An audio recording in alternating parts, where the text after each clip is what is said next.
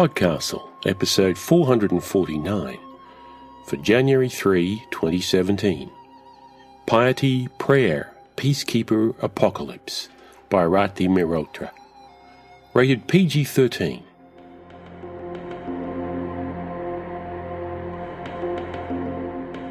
Hello, and welcome to Podcastle, where fantasy glories in the possibilities inherent in the new year whilst reality sleeps peacefully, sporting a happy smile.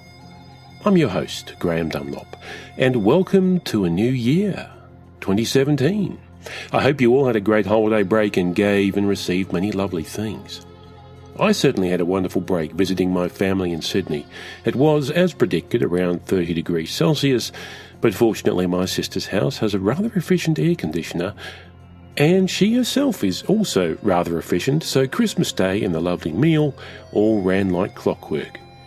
Which did include, as predicted, roast turkey, roast vegetables, chipolatas, ham off the bone, plum pudding with custard, and all the other trappings of what is a traditional Christmas dinner in Australia. At least it was in my parents' house when I was growing up. Nice light fare for a hot day. I also managed to visit with each of my family in their homes, which was a huge treat for me. This did involve driving about 360 kilometres, that's roughly 220 miles, but it was actually quite relaxing. I had almost no need to get anywhere at any particular time. The car cruised beautifully, and I had the ever inspiring ABC radio station Triple J to listen to. Plenty of time to myself. Wonderful. And the other great thing about time to myself is listening to stories, a pleasure I'm sure that you are not unfamiliar with. And kicking off our sterling 2017 lineup, we have for you a Podcastle original. It's called Piety, Prayer, Peacekeeper, Apocalypse, and it's by Rati Mehrotra. Rati lives and writes in lovely Toronto. Her short stories have appeared in AE, the Canadian Science Fiction Review, Apex Magazine, Urban Fantasy Magazine, and many more. Her debut novel Markswoman will be published in early 2018 by Harper Voyager. You can find her online at her website Rati Writes and on Twitter at Rati underscore Mehrotra. Your narrator is Stephanie Morris. Stephanie is a professional fangirl by day and the lone library assistant staffing a college circulation desk at night. She's narrated short stories for Pseudopod, Podcastle, Escape Pod, Cast of Wonders, and Starship Sofa. She has guest blogged on subjects ranging from book recommendations to zombie turkeys, and performed Shakespeare in a handful of weird churches. Until she suppresses her inner perfectionist enough to create a website, you can find her on Twitter at S. Malia Morris. Links will be in the show notes. But now, trust is rarely given at a first meeting. Remember this as you approach the city and enjoy the story. Piety, Prayer, Peacekeeper, Apocalypse by Rati Mehrotra. Sorukara had been hunting her death for many years before she arrived at the crumbling old port of Tyron. She camouflaged her skimmer and stalked up to the rusty gates as the sun set over the citadel, the fishy tang of the sea sharp in her nostrils. The smell of childhood, the smell of things best left buried. It was why she usually avoided ports. This time, though, she had no choice. She was to deliver a letter like a common messenger. She had not questioned the inanity of her assignment. One did not question the voice of the Star Emperor, one merely obeyed it. Halt! Crossed spears barred her way into the passage under the city walls. A man with the insignia of the Umnia Falcon stepped up to her. No one enters the city between sunset and sunrise. Sorukara swept her gaze over the company. A captain and ten guards, and they expected to take on a death hunter. Possibly they did not know who she was. She withdrew the letter with the seal of Yimri and waved it in front of the captain's stony face. A message for Queen Lariel from her master. It cannot wait till morning. The captain held out a gloved hand. Give it to me and I will deliver it. No, said Sorukara, feeling her patience crumble. I must deliver it myself. Do not delay me, Captain. I have skimmed six days across the continent to reach your little village. Is this how you treat messengers from the Star Emperor? Village? Said the captain, affronted. Tyron is the capital of Umnia. Watch your tongue, messenger. Umnia is but one of the eight realms on Earth, and Earth is but one planet under the Star Emperor's authority, said Sorukara. She slipped the letter back into her pocket and allowed her voice to gain an edge. Get out of my way. I have no wish to shed blood tonight. You threaten the Umnian guard? The man whipped out a scimitar from the scabbard at his waist. The curved blade glinted in the flickering light of the oil lamps that hung on both sides of the gate. Leave before I separate your swollen head from its pitiful body. He meant to frighten her, not to kill her. Also, she was a guest in Tyron, however unwelcome. Sorukara took these things into consideration and summoned piety, her least lethal weapon. A sudden drain of energy, heat above her palm, and piety appeared, a blue ball crackling with electricity. A witch! shouted one of the guards. Run! Spears clattered to the ground, followed by the thud of boots on cobblestone as the men took to their heels. Hold your ground! yelled the captain, but to no avail. Sorukara sent a few sparks into the backs of the running guards for good measure. Wails split the twilight as they found their mark inside chinks of armor. Good. That should deter the fools from coming back. The captain still stood before her, disbelief etched on his face. Sorukara had to admire him for that. She allowed piety to dissipate and took a deep, reviving breath. Well, Captain, do you still aim to separate my head from its body? He sheathed his blade. Why did you not tell us you were a death hunter? Why would you not give the same consideration to any messenger from the Star Capital? she countered. He had no answer to that, but as Sorukara walked past him through the gates and into the city, she was filled with misgiving. Twenty years since Umnia and its allies had fallen to the Star Emperor, and the treaty was fraying. People had forgotten the things that made them eager for peace. It was always so. A brief period of law and order, followed by rebellion, followed by bloody reprisals, followed by frantic negotiations. No one ever learned from history, not even those who had lived it, perhaps especially those who had lived it. The Umnians would attack her. The only question was when. She hoped it wouldn't be tonight. She was tired and hungry after her journey. Summoning piety had taken more strength than she could afford in a strange and hostile city. Sorukara took a few swift turns to throw off any pursuers and headed toward the citadel on top of the hill. The broken towers and tenements of Tyron pierced the darkening sky like jagged teeth. Huddled between them were the meaner dwellings of refugees, shacks, lean tos, even hollow pipes anything that served as shelter from the stinging rains the eastern wind brought every summer. The stench of open drains hit her nostrils, and Sorukara twitched with disgust. Twenty years to rebuild, and this was the best the Umnians could come up with? To be fair, the city had been flooded with refugees from the leveled countryside. Tyron had swollen and stretched to breaking point. There was also the tithe, no small amount, to be paid to the emperor add the expense of maintaining a palace and a military force, and perhaps there was little left to rebuild the capital of Umnia. The house of Lariel was not known for stinting on royal pleasures. At least ordinary people were still trying to make a living. Even at dusk, the streets were busy. Vendors with food carts hawked fish, live shrimp, and packets of fried water bugs. Women sat on street corners, hunched over bunches of firewood and mounds of ripe sapodilla. Sorukara moved through them like a ghost, a hooded, black-robed woman without distinguishing features of any sort. At the gates of the citadel, she found she was expected.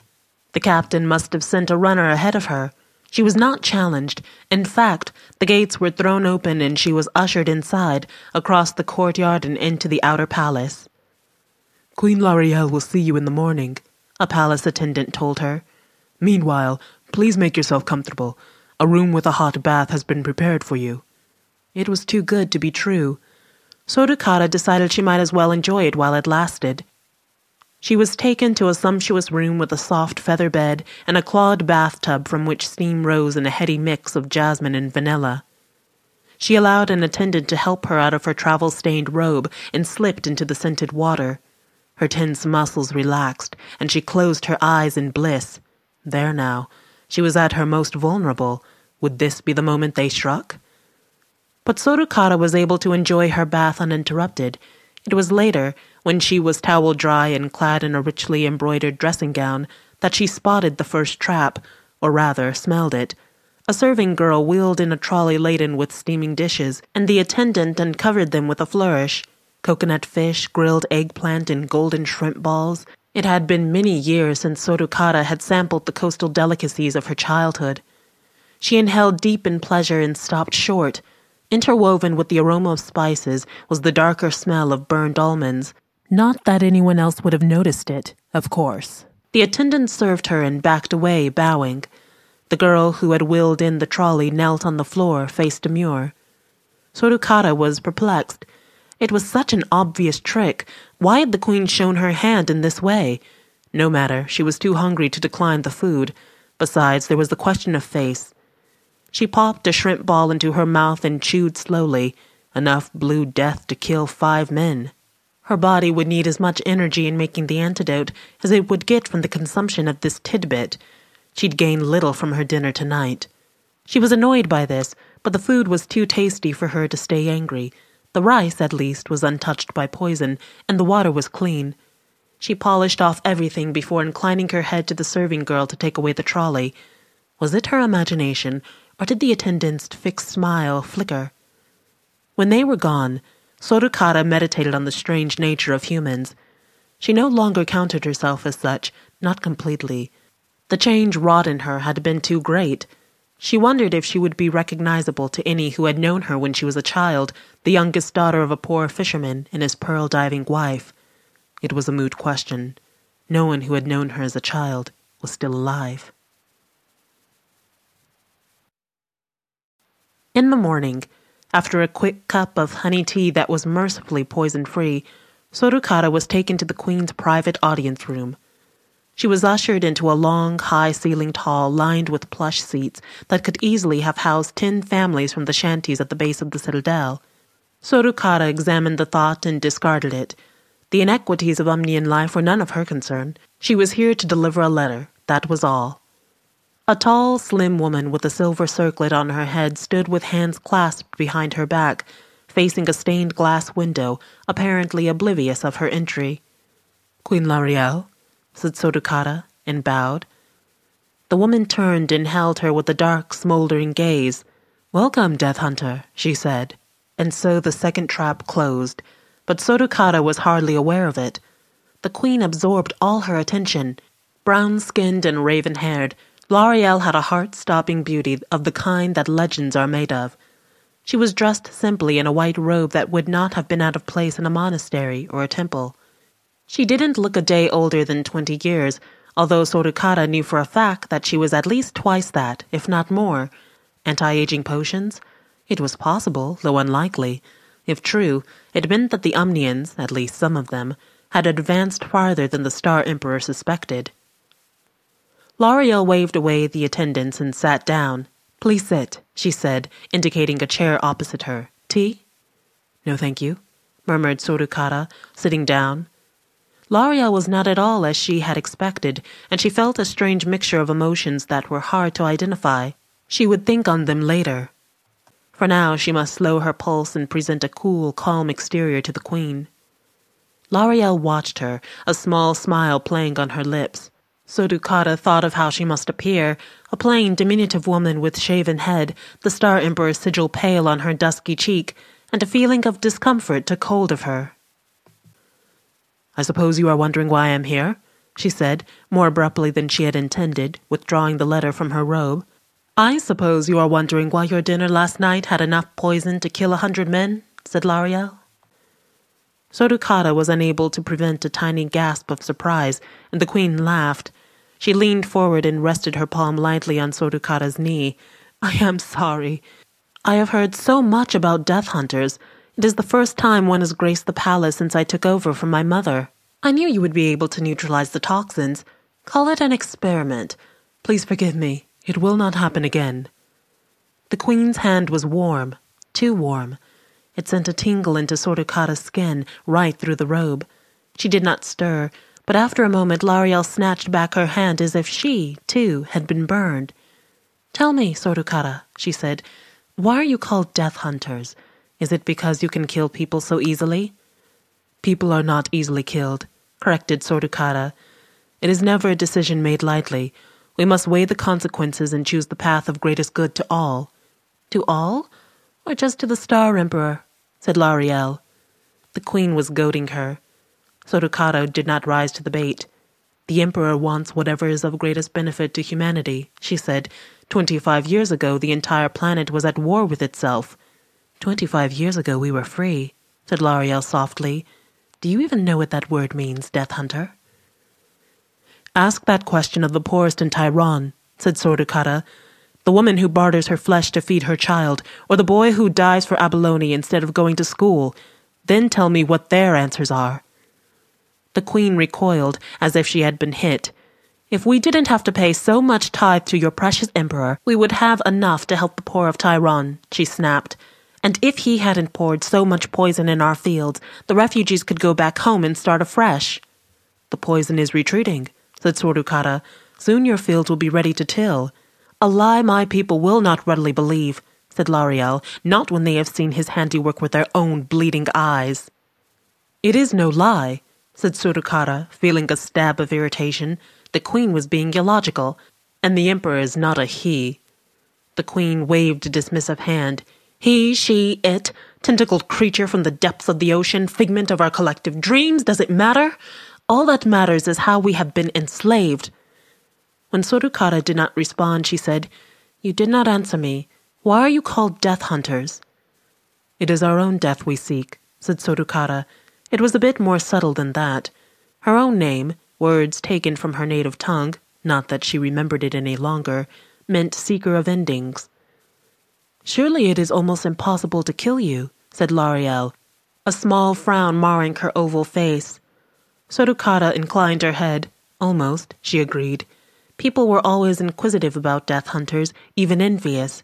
If they knew the whole truth, they would thank the stars for their frailty, their ordinariness.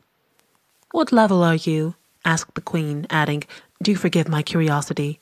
Four, said Sordukara, the highest level. A hungry look came on Lariel's face. Four, one for each weapon. I was told what you did at the gates of Tyron.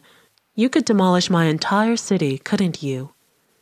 Sordukara thought of Peacekeeper, coiled within her like a tiny helix of the sun itself. Possibly, she said, it is not an eventuality I anticipate. Lariel threw her head back and laughed. It was a hearty, honest sound, unexpected in the velvety stillness of the hall. She wiped tears of mirth and reached for Sordukara's hand. I'm glad you do not, she said. I'm rather attached to my capital, but there is one outcome I anticipate quite eagerly, don't you? The pressure of the queen's hand increased. Her eyes bore into Sordukara, seeming to look inside her and say, I know what you want. You cannot hide it from me. When she leaned forward and pressed her lips to the sigil on Sordukara's cheek, it felt like the most natural thing in the world. Sordukara succumbed to the wave of need that rose within her without a thought to the fate of her assignment. It was not unknown for death hunters to take lovers. Such liaisons were, of necessity, brief and contractual in nature. There had been a man once who reminded Sordukara of her father. She slept with him twice before realizing he had nothing she needed. There had been women, too, who were only too eager to use their bodies to gain the favor of a death hunter. But there had never been anyone like Lariel. She was passionate and exacting, utterly skilled in the art of giving and getting pleasure. Sordukara found herself obeying the queen's every command, even as a part of her, the part untouched by the frenzy of copulation, watched, distant, and amused. So much for her vaunted inhumanity. There was a lesson in this, and the learning of it would be painful at best. Later, when they lay entwined in the damp silken sheets of the queen's massive four-poster bed, Lariel asked, What is your real name? I don't know, said Sordukara, stroking Lariel's hair. It is among the many things I have forgotten, or rather, chosen to forget. What lovely hair the queen had, like the thick, soft curtain of night itself. Her own head was shaved every month, like that of all sixteen death hunters. One man and one woman for each realm, and nothing to distinguish them but the levels they had attained. How old were you when you were chosen? asked Lariel. Six or seven, said Surtukata. I really don't remember much at all. But she could. In her mind's eye, the Emperor's starships blotted the blue sky above her home and rained death on her people.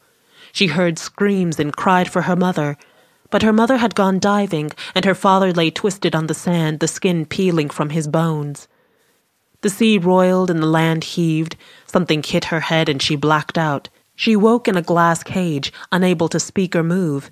And then the true nightmare began as Ymri appeared to her in all their hideous glory. What is it? Lariel pushed herself up on her elbows and gazed at her with concern. Surtukata wiped the distress off her face and shoved the memories back into the depths where they belonged. The past is a place best left unvisited, she said. Look to the future, Lariel, at how you may best help your people. Wise words, said Lariel. You are like nothing I imagined a death hunter would be. And you are like nothing I imagined the Queen of Umnia would be, said Surtukata. Lariel smiled. It has been years since I took anyone to my bed. I'm fortunate, and all because of a letter from Ymri which you had best open sooner rather than later. Surtukata rose and swung her legs over the side of the bed. Lariel slipped her arms around her waist. Surely it can wait, she said. Surtukata felt herself dissolve. It could wait. Of course it could wait. The attack came when she was least prepared for it, naked and half asleep in Lariel's arms. Seven guards armed with swords burst into the queen's bedchamber. Surtukata jerked up, pushing Lariel behind her. She took a fraction of a second to analyze the invader's fire-resistant armor, and another fraction to summon prayer. The man nearest her toppled on the bed, the sword slipping from his nerveless hands. Lariel screamed. Surtukata ignored her, focusing on the task at hand. She directed the invisible lines of force from prayer until she had found all the attackers and stopped their hearts. When all seven were dead, Surtukata allowed prayer to dissipate. She put her head between her legs and breathed, trying to slow her racing pulse. Lariel laid a hesitant palm on her back. Are you all right? she whispered. I will be fine, said Surtukata, and then, You set me up. No! Lariel scooted in front of her and knelt, eyes beseeching. I had nothing to do with it. Please believe me. I might be queen, but I cannot control every citizen who takes it into his head to avenge the past. Umnians hate the Star Emperor. How could it be otherwise? And in you they see his representative. They cannot touch him, but they can always try and hurt you. She stopped and swallowed. You should give me the letter and leave. It would be safer for you. And you? Said Surtukata. How much real power do you hold in the city if you cannot even control who enters your bedchamber? Lariel looked away. Surtukata gazed at her beautiful profile, wanting to trust her, and knowing that she could not. She rose from the bed and grabbed her robe. She stepped over the bodies, avoiding their sightless faces. Three men and four women. What a terrible waste. I will investigate what happened, said Lariel, her voice thin. The captain of the palace guard, but Surtukata did not wait to hear more. She wanted to hold on to the illusion Lariel had spun a little while longer. She went to her room and examined it for weaknesses. The door was stout wood, but the windows were glass. However, she would hear the glass break before anyone could enter. They could try fire, but they'd burn the palace down before they hurt her. And she could do without oxygen if she had to, at least for a few hours. Surtukata closed the door and lay down on the bed. Exhaustion took hold of her. Each successive weapon was not only more deadly, but also required more of her energy to summon and sustain. She would have to eat soon, but meanwhile, she succumbed to sleep. Ymri came to her as she slept, or at least, the version of himself the Star Emperor had left behind when the ships winked back into the sky, a pale, graceful young man with doe eyes and an engaging, effeminate beauty. It was hard to know why Ymri had chosen this voice, but Surtukata guessed it was to pacify humans and put them off guard. How they would scream if they saw the real Star Emperor. Yimri sat next to her on the bed. Surtukata, he said, please accept our congratulations. Congratulations? Sleep fogged and bewildered, she tried to ask why, but no words emerged from her mouth. Yimri beamed and stroked her hand. It was like being touched by cold glass. Tomorrow you will succeed in your mission. They will sing songs of it for years to come, how the timely actions of Surukara the Death Hunter brought Umnia back from the brink of open rebellion. And so the third trap closed, but she did not know it until the end. Long after Yimri had left, she continued to dream of the monstrous vision she had seen as a child, trapped in a glass cage with nowhere to hide.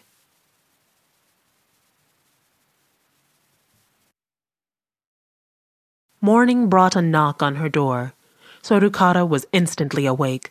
She threw on her robe and darted to the door, fully charged, ready for anything and everything.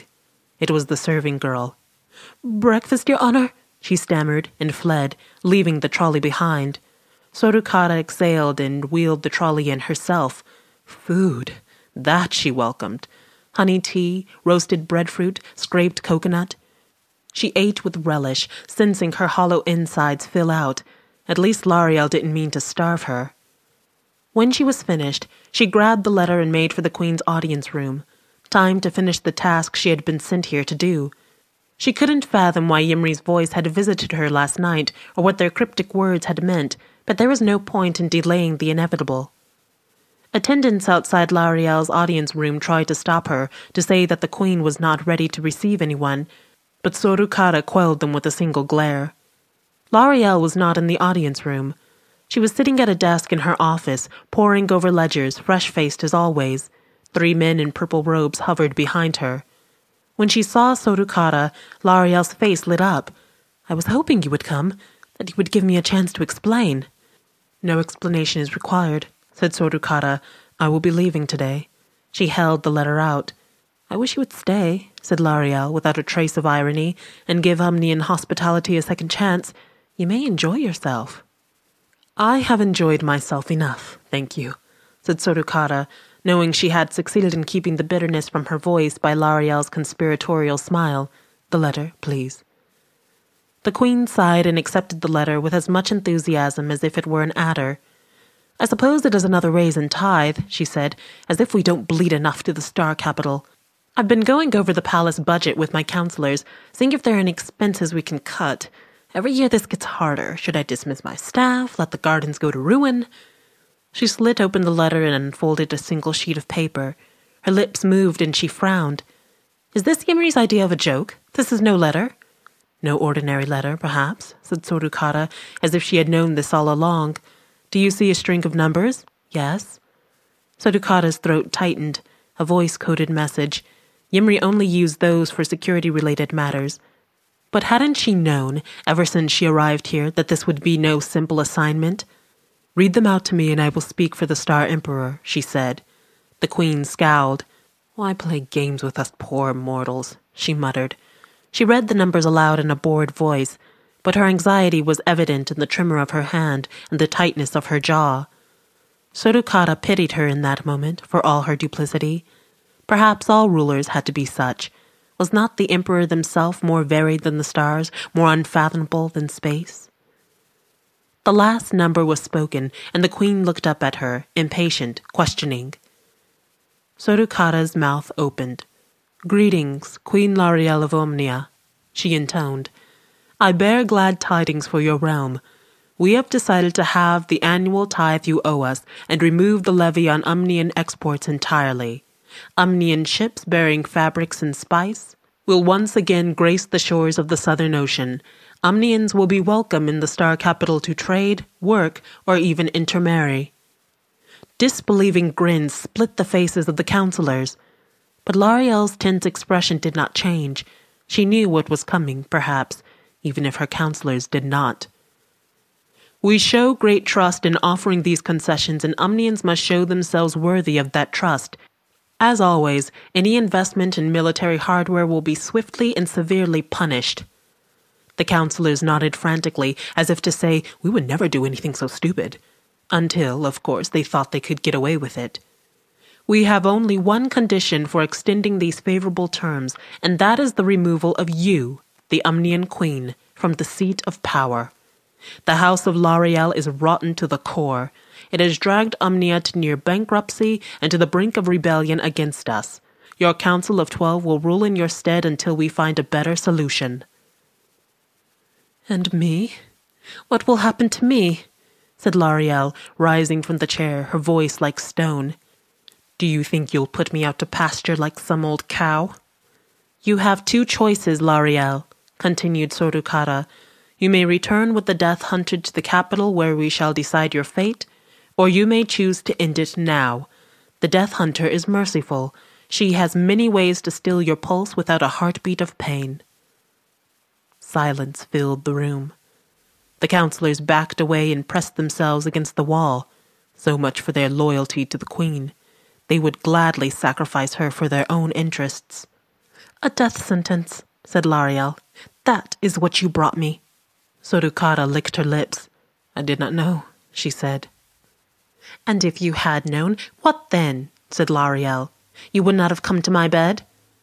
Sorukara shook her head, wordless. A fist of pain grew inside her chest until it threatened to choke her. Chemicals took over, restoring her balance until she could breathe again. Let us go to the capital, she said. I will speak on your behalf to the voice. And say what? You are nothing but a servant of the Star Emperor, said Lariel, her voice sharp as a knife. Worse, because servants have minds of their own. I was a fool to think otherwise. I was a fool to think you might harbor feelings. I have feelings, Sorukara wanted to shout. I have a mind. But doubt not at her. Did she even have an iota of free will? Could she disobey or ignore the Emperor? Lariel straightened her back and glared at her. I will not be dragged to your Emperor like a common prisoner. Let us not pretend I have any choice. End it now, Death Hunter. Make it sudden, make it loud, so the fools cowering behind me have a story to tell for the rest of their pitiful lives. Sorukara closed her eyes. It would be simple. Prayer hovered within her reach, waiting to be summoned. It would be a quick, kind death. It would give the Umnians a clean body to bury, with none of the mess the other weapons wrought on human flesh. Simple. So simple. And she could not do it. Lariel, however flawed, was the true ruler of Umnia. The people would never accept a substitute imposed by the alien emperor. How much blood would flow before another treaty was negotiated? Sorukara turned and left the room. She walked down the hall and on to the gates of the outer palace. She flung off her veil, revealing her shaven head and the sigil on her cheek. The guards took one look and backed away from her. She smelled fear as she passed through the gates. When had her presence evoked anything else, save for those few hours with Lariel? But thinking of Lariel only brought sadness. The queen would die, if not by her hand, then by another's unless she can make Yimri rethink their strategy and give the queen a reprieve. Sorukara made her way down the hill toward the harbor. Just mid morning, and the air was already thick and warm, laden with the reek of fish and sweat. The harbor was a hive of activity. Men and women hauled crates, auctioned the morning's catch, and lined up to board commuter ferries. Children in ragged clothes ran underfoot. Sorukara slipped through the noise and bustled to the far end of the dock where it was quieter. Bamboo rafts and reed boats tied to the dock bobbed in the swell of waves. Others were being pulled up on the pebbly beach by their owners. Sorukara approached a bare chested, sinewy young man and touched his arm. He jumped around, eyes widening. How much for the boat? she asked. But he would not answer. In the end, she gave him far more than the boat was worth to compensate him for the days of lost fishing before he could make another. She perched inside, and the man pushed the boat out to the water. She paddled a few strokes. The boat caught the swell and skipped away from the beach. Sorukara closed her eyes and, haltingly at first, began to sing. My mother, the sea serpent, eyes bright as jewels, guards the gates to the underwater world. Mother, let me sing you to sleep. Mother, won't you let me through safely? A pearl diver's song, her mother's song, apt that she should remember it now when she was surrounded by the roar of the sea. A wave crashed against the side of the boat, drenching her. She licked her lips and tasted salt. Hours later, when she was far enough away that she could barely see the outline of Tyron's citadel, Yimri appeared opposite her. Not the doe eyed voice they had installed in the star capital, but a miniature shadow of their true self, a segmented body contained within an exoskeleton, each segment self aware, self replicating, many eyed. You are not ready, they said. It is too soon. Sorukara swallowed, but did not look away. Did you not say it yourself? We can use the fourth weapon when we have no other choice. It is the only way. Apocalypse, tucked within her like a dark secret, stirred and uncoiled itself. You have a choice, said Yimri. You can choose to obey us and return to the star capital. We have so many hopes for you. I have but one hope for myself, said Sorukara, that I might find the end I have been seeking. There are no true endings, said Yimri, only beginnings. Let it be Lariel's beginning then, she said. Let no weapon be used but mine. The queen tried to kill you, said Yimri. She is human, said Sorukara. In dying I will gain her loyalty, and so will you. Is this not what you truly need? Yimri did not say more. When she looked up again, they were gone, and she could see all the way to the horizon, where the setting sun made alternating bands of red and orange, like the sky was on fire. That evening, something exploded in the sky above Tyron, turning dusk to day. Everyone dropped what they were doing to gape at the firmament, lit by a ball of fire brighter than the sun itself. Some people cheered, thinking it was the return of their gods, and others wept, convinced it was the end of the world. The more learned speculated on the possibility of gravitational collapse of a massive star. Everyone had a theory, and no one was right. As the days passed, the star grew dimmer until it was just another pinprick in the sky, like Mongol or Shukra. But unlike them, it never moved across the sky. It stayed fixed in the same position, directly overhead, as if it watched over the city. People never stopped looking at it, never stopped wondering what it was, and gradually it came to be called Kahina, the protector. For was it not with the appearance of Kahina that the luck of Umnia turned? Queen Lariel finally showed some spine and stood up to the Star Emperor.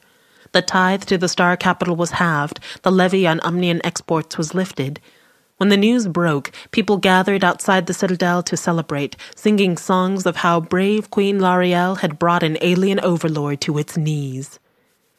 But Queen Lariel did not join in the celebrations. When next she appeared to her people, she wore mourning black, nor did they see her wear anything else to the end of her days.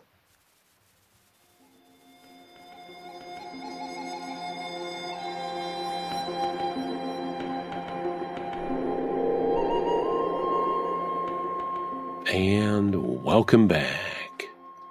This week's feedback is for episode 438 Defy the Grey Kings, written by Jason Fischer and narrated by the ever wonderful Wilson Fowlie. This, you'll remember, was a kind of introduction to what we had in store for November 2016, our Aurealis Awards month, celebrating Australian short fantasy fiction. And there was quite a bit of comment on this one. Frank Evans said, I finished this sitting at my desk with a headphone hidden in my ear because I didn't want to wait for the trip home to find out how it ends. I really, really liked this one. The premise is fantastic, the story very well written, the narration was also excellent. I hope there's more from this universe coming at some point. Do While Not experienced a very similar thing, saying, Yeah, I was a bit late for work because I was sitting out in the parking lot listening to this one. Wow. Deranged Mind said, I wasn't expecting to like this one. Not sure why, but I went into it with a bad attitude. But I was quickly drawn into the world and found myself immersed in the story and loved it. People have talked about the violence of the story, and yeah, it was violent, but it didn't seem gratuitous. The violence that was there seemed integral to the story. I thoroughly enjoyed it and would love to see a prequel to it showing the elephants coming to power. And Not a Robot said, Grimdark, both grim and dark.